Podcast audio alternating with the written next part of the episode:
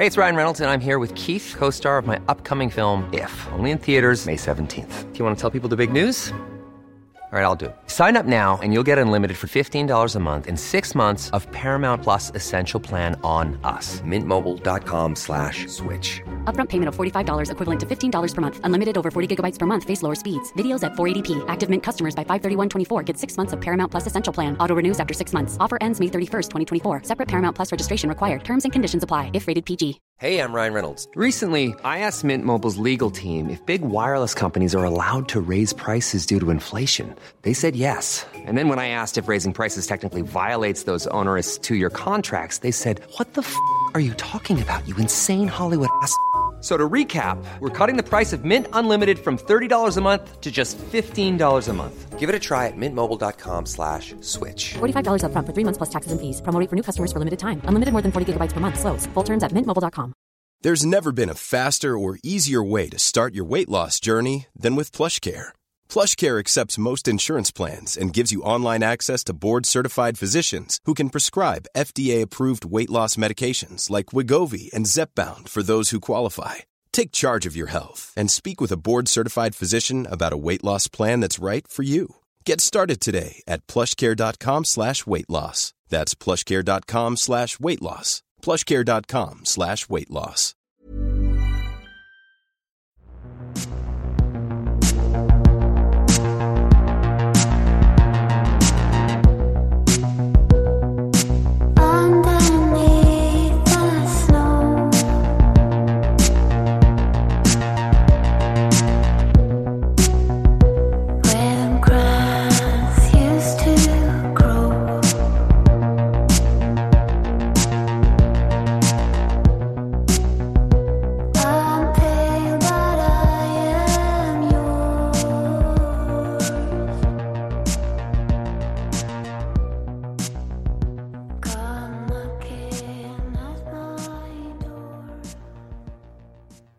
Olösta mord, Biggie och Tupac del 2. Jag heter David Oskarsson och det är jag som har skrivit detta avsnitt. Varning! Olösta mords avsnittsserie om Biggie och Tupac kommer innehålla noggranna beskrivningar av hur brutala skjutmord sargar en människas kropp. Beskrivningar av våld samt våldtäkter och sexuellt ofredande kommer att förekomma. Även språk som av många kan uppfattas som stötande. Om du är det minsta känslig för innehåll av detta slag, överväg då att lyssna på ett annat avsnitt. Obs om språket i avsnitten. Vi har gjort tämligen försvenskade översättningar av många av de uttalandena som rapparna har gjort, som inte är helt i enlighet med vad de faktiskt säger. Detta för att det ska bli enklare att förstå för dig som lyssnar. Många slanguttryck saknar perfekta motsvarigheter på svenska. Olösta mord är en podd som bara ställer frågor och aldrig ger några svar. Vad tror du själv? Kontakta oss gärna med dina teorier om fallen vi tar upp. Kontaktinformation finns i avsnittstexten i din poddapp och i slutet av avsnittet. Vi avslutade förra avsnittet med att berätta att Tupac i slutet av år 1994 stod anklagad för en våldtäkt som skett 93. Vi berättade dock även att han gjorde detta sittandes i en rullstol med ett stort bandage på huvudet. Varför dök han upp till rättssalen på detta vis? Jo, det ska vi berätta nu. Vi nämnde i korthet att Tupac och Biggie möttes i LA 1993. Efter detta möte blev de goda vänner. Nättidningen musicaholics.com beskriver deras första möte på följande sätt. Citat. Biggie frågade sin langare i LA om att få bli introducerad till Tupac. Tupac bjöd in Biggie till en fest hemma hos sig. Där delade de tillsammans på en stor fryspåse med de grönaste grönsakerna någonsin. Slutcitat. Underförstått att de här rökte en ansenlig mängd cannabis tillsammans. Och när de gjort detta skall Tupac ha dragit fram en stor sportbag. När han öppnade den visade det sig att den var full av maskingevär och pistoler. Biggie själv beskrev det som hände sen på följande vis, så nu är det Biggies egna ord. Så nu är vi alltså på hans tomt, på baksidan, och springer runt med vapnen och latchar. Alltså, inget av dem var laddat. Slutcitat. Därefter gick Tupac till köket och lagade mat som han bjöd alla på. Stekar, pommes frites, bröd och så Kool-Aid att dricka. Det här blev början på nära vänskap. Tupac hade redan välrecenserade och populära skivor på sitt CV medan Biggie ännu inte hade släppt sin bejublade debut, Ready to Die. Enkelt förklarat var de alltså på olika ställen i sina karriärer. Tupac blev något av en mentor till Biggie. Han såg nämligen Biggies talang. Han förstod vilken virtuos rappare han var. Och detta ledde till att Biggie flera gånger gästade Tupac på scenen när Tupac hade konserter. Fortfarande innan Biggies stora skivsläpp 1994 började han reagera på att Tupac verkade omge sig med tyngre kriminella personer än tidigare.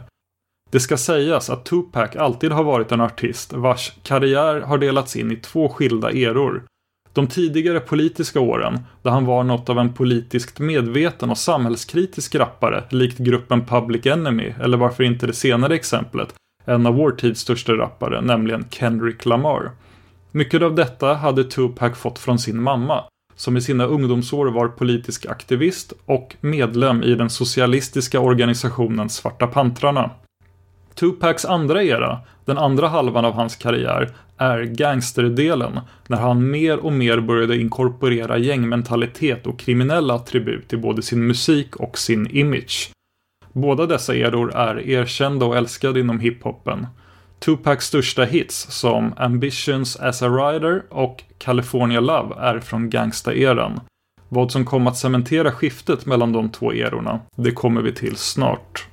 Biggie och andra i Tupacs närhet började som sagt reagera på att Tupac allt mer och mer hängde med verkligt livsstilskriminella personer. Personerna som särskilt räknas hit är framför allt Chuck Haitian Jack Agnant och James Jimmy Henchman Rosemond. Ryan Reynolds här från Mint Mobile. With the price of just about everything going up during inflation, we thought we'd bring our prices down. So to help us, we brought in a reverse auctioneer, which is apparently a thing. Mint Mobile unlimited premium wireless. Ready to get 30, 30, bit to get 30, bit to get 20, 20, 20, bit to get 20, 20, bit to get 15, 15, 15, 15 just 15 bucks a month. So, Give it a try at mintmobile.com slash switch. $45 upfront for three months plus taxes and fees. Promo rate for new customers for limited time. Unlimited more than 40 gigabytes per month. Slows. Full terms at mintmobile.com. There's never been a faster or easier way to start your weight loss journey than with PlushCare.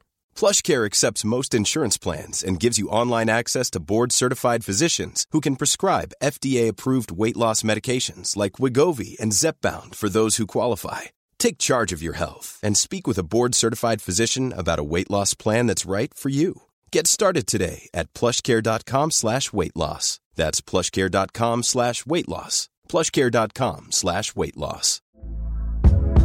Hey there, it's Michelle Norris. I'm host of a podcast called Your Mama's Kitchen. When I travel, I'm usually looking for a way to find a taste of home when I'm not at home. And one of the things I love to do when I am at home is entertain. And Airbnb allows me to do that. When I was in California recently, I rented a house that had a great kitchen. And when we were sitting around the table, we're all thinking, we're in someone else's house. Someone could be in all of our homes as well. If you have a home, but you're not always at home, you have and Airbnb. Your home might be worth more than you think. Find out how much at airbnb.com/slash host. Haitian Jack minns du från förra avsnittet. Han var den skivbolagschef som stod anklagad tillsammans med Tupac för våldtäkten på Ayana Jackson.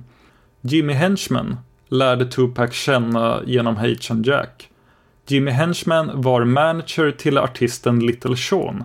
Little Sean var i sin tur nära vän med både Biggie och Biggies skivbolagschef, den världskände och omskrivne producenten och rapparen Puff Daddy. Idag också känd som P Diddy, Diddy. Puff Daddys riktiga namn är Sean Combs. Efter att Tupac blev gripen för att ha anklagats för att ha våldtagit Diana Jackson sade han upp vänskapen med Haitian Jack. Tupac menade nämligen att det var Haitian Jacks fel att det överhuvudtaget blev ett polisiärt ärende. Vi vet inte hur Tupacs exakta resonemang såg ut, men han skall ha sagt till en reporter vid New York Daily News att Jack var en citat ”tjallare” slutcitat och att han hade satt dit honom. Alltså att Jack hade satt dit Tupac. Men trots att Tupac slutade vara på god fot med Haitian Jack kunde Tupac inte tacka nej när han en dag fick ett jobberbjudande av densamme. Tupac skulle få 7000 dollar för att lägga en vers på en av Little Seans låtar. Och detta skulle ske på Quad Studios på Sjunde Avenyn vid Times Square i New York. 7000 dollar skulle i 2023 års penningvärde vara det dubbla, 14 000 dollar.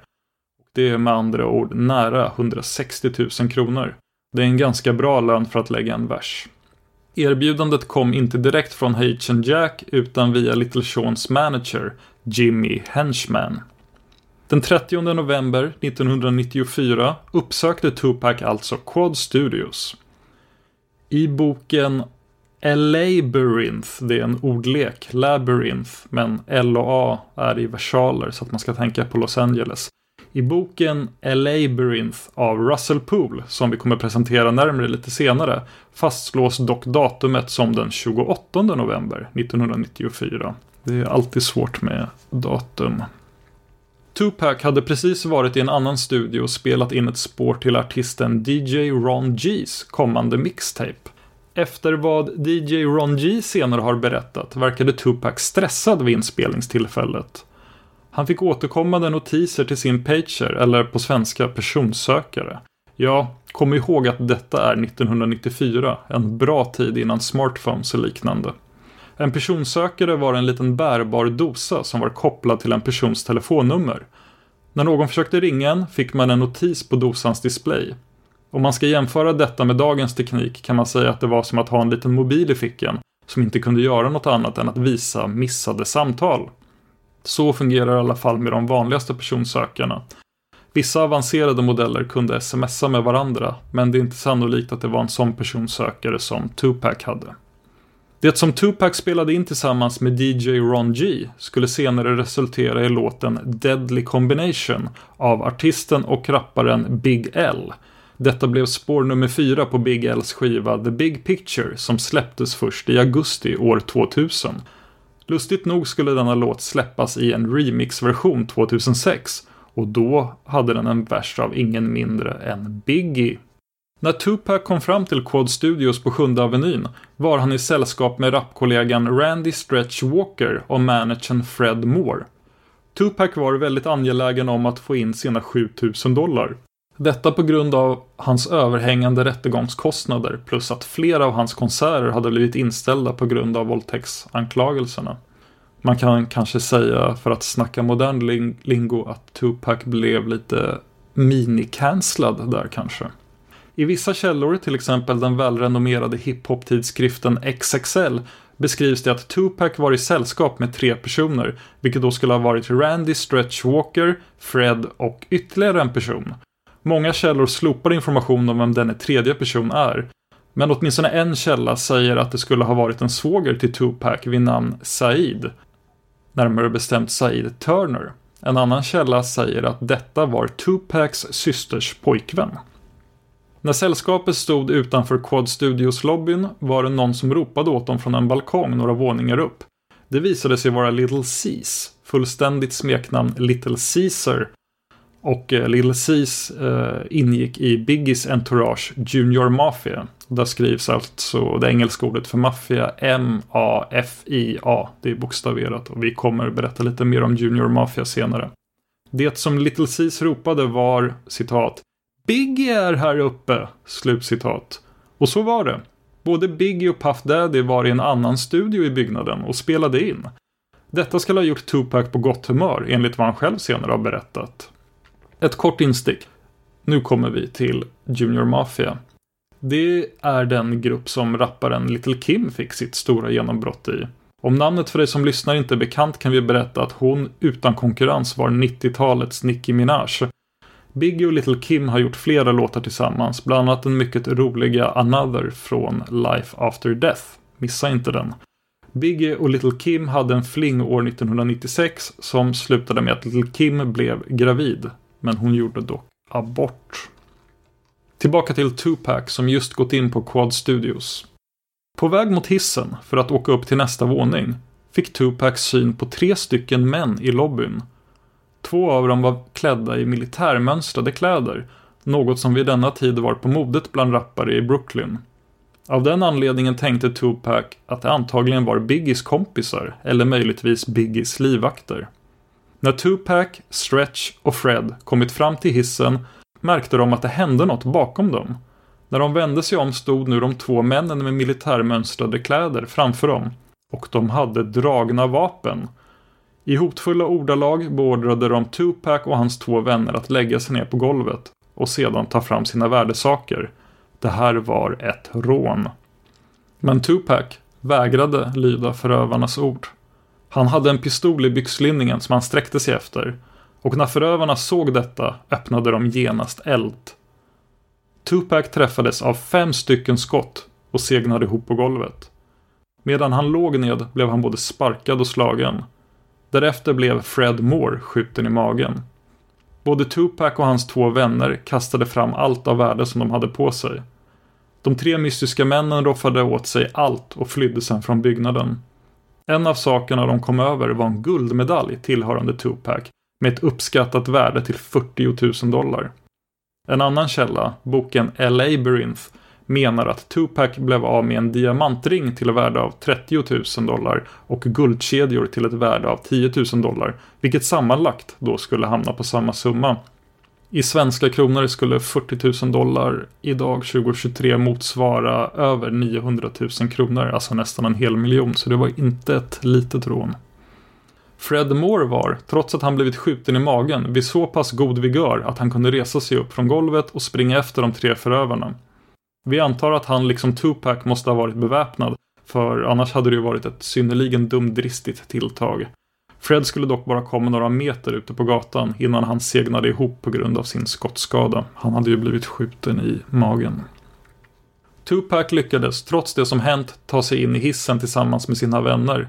När de åkt upp till tionde våningen, våningen där studierummen fanns, möttes de av ett större entourage bestående av bland andra Biggie, Puff Daddy, Little Sean och Jimmy the Henchman. De såg alla med stora ögon på den i blod fullkomligt indränkta Tupac som bad om att någon skulle ge honom en joint. Därefter bad han om en telefon. Tupac ringde sin dåvarande flickvän Keisha Morris och bad henne att i sin tur ringa upp hans mamma för att berätta vad som hade hänt. Kort efteråt kom polis och ambulans till platsen. När Tupac lyftes ut på en Border Quad Studios-byggnaden stod en reporter med kamera beredd efter att ha fått nys om händelsen.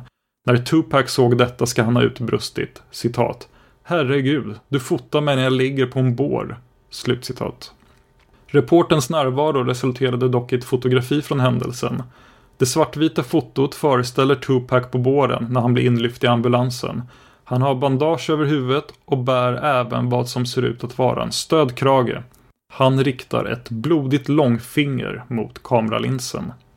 Men vem var det han pekade finger åt? Var det fotografen eller någon annan?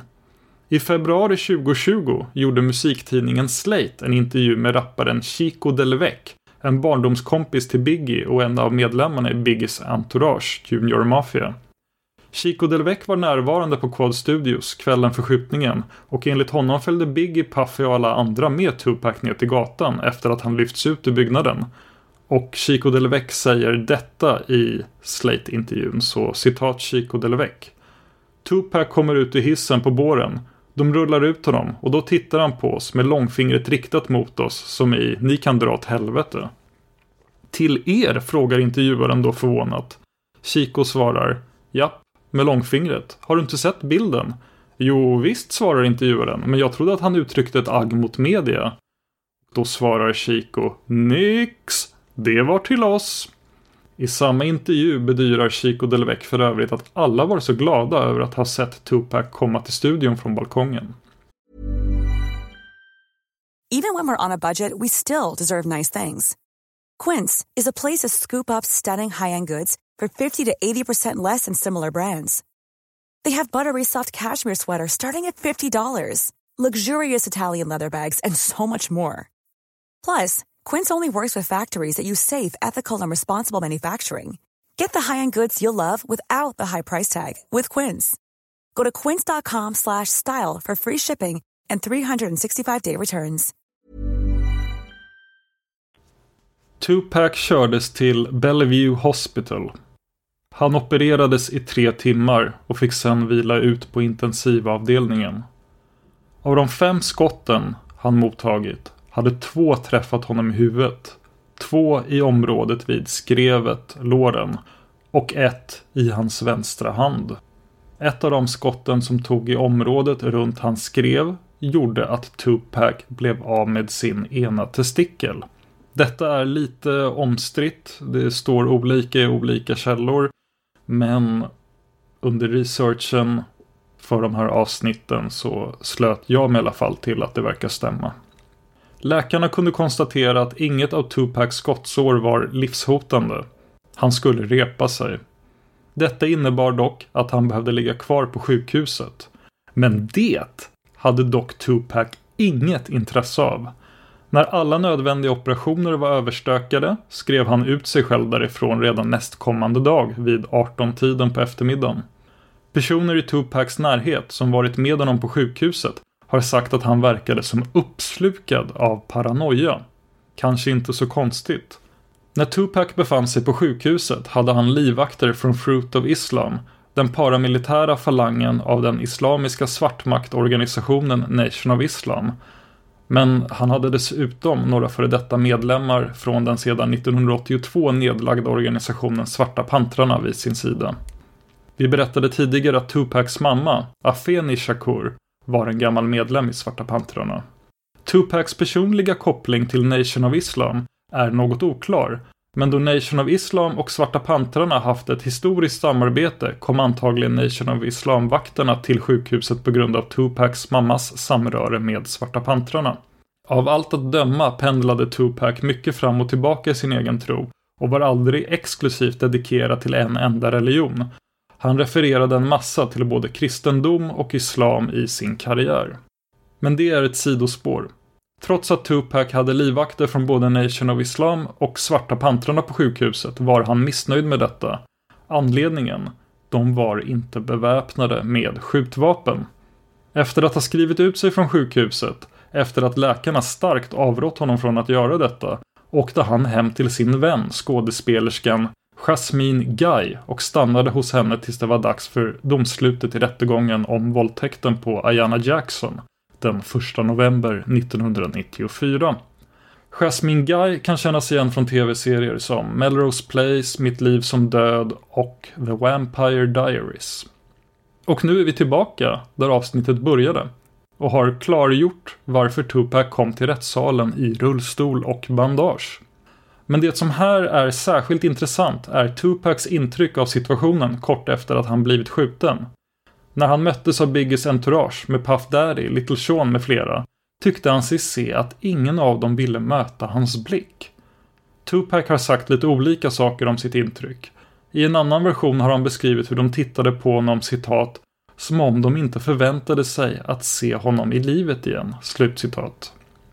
Detta kombinerat med att männen som skjutit Tupac verkade ha varit utpräglade moderiktigt klädda Brooklyn-typer som han först misstagit för Biggies livvakter.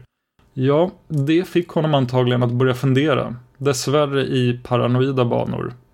Tidigt nästkommande år gjorde Tupac en intervju med musiktidningen Vibe om skjutningen på Quad Studios. Vi kommer gå in mer på denna intervju i nästa avsnitt, men redan nu skulle vi recitera några delar av den då Tupac gav ett eget starkt vittnesmål om vad som faktiskt hade inträffat i musikstudiolobbyn.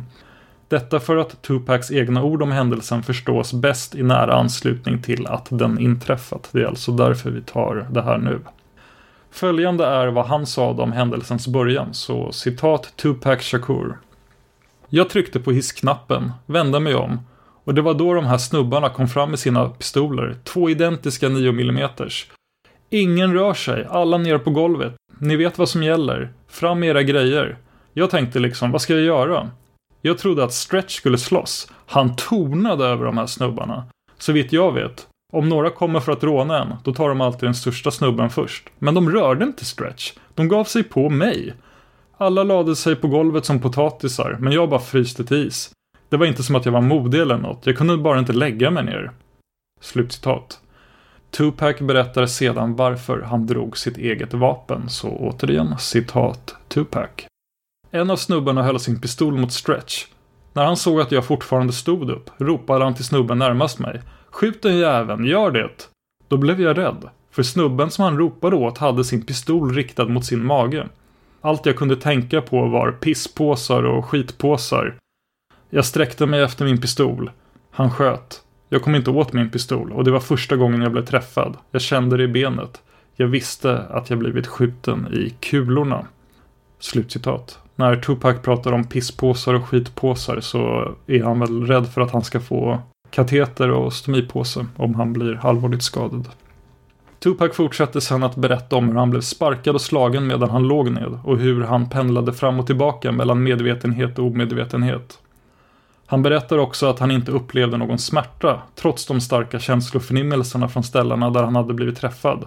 Smärtorna kom till Tupac först efter att han hade blivit opererad och lämnat sjukhuset. Då började han erfara en fruktansvärd huvudvärk och han har även sagt att han hade svårt att sova då han hela tiden vaknade upp skrikandes. Tupacs egna ord, citat. Jag vaknar upp svettig som fan och tänker liksom att jävlar, jag har huvudvärk. Psykiatrikern på Bellevue-sjukhuset säger att det är posttraumatisk stress. Slutcitat. I nästa avsnitt ska vi berätta om hur fejden mellan öst och väst, mellan Biggie och Tupac fullkomligen exploderar. Missa inte det. Om du har några teorier om fallen som vi tar upp så får du gärna mejla oss på simwaypodcast@gmail.com. Alltså Z-I-M-W-A-Y podcast at gmail.com. Jag som har skrivit och läst det här avsnittet heter David Oskarsson. Tack till Eva Martinsson för klippningen. Tack till Tripnaha för låten Immune som ni hör i början och slutet av varje avsnitt. Och stort tack till dig för att du lyssnar på Olösta mord. I'm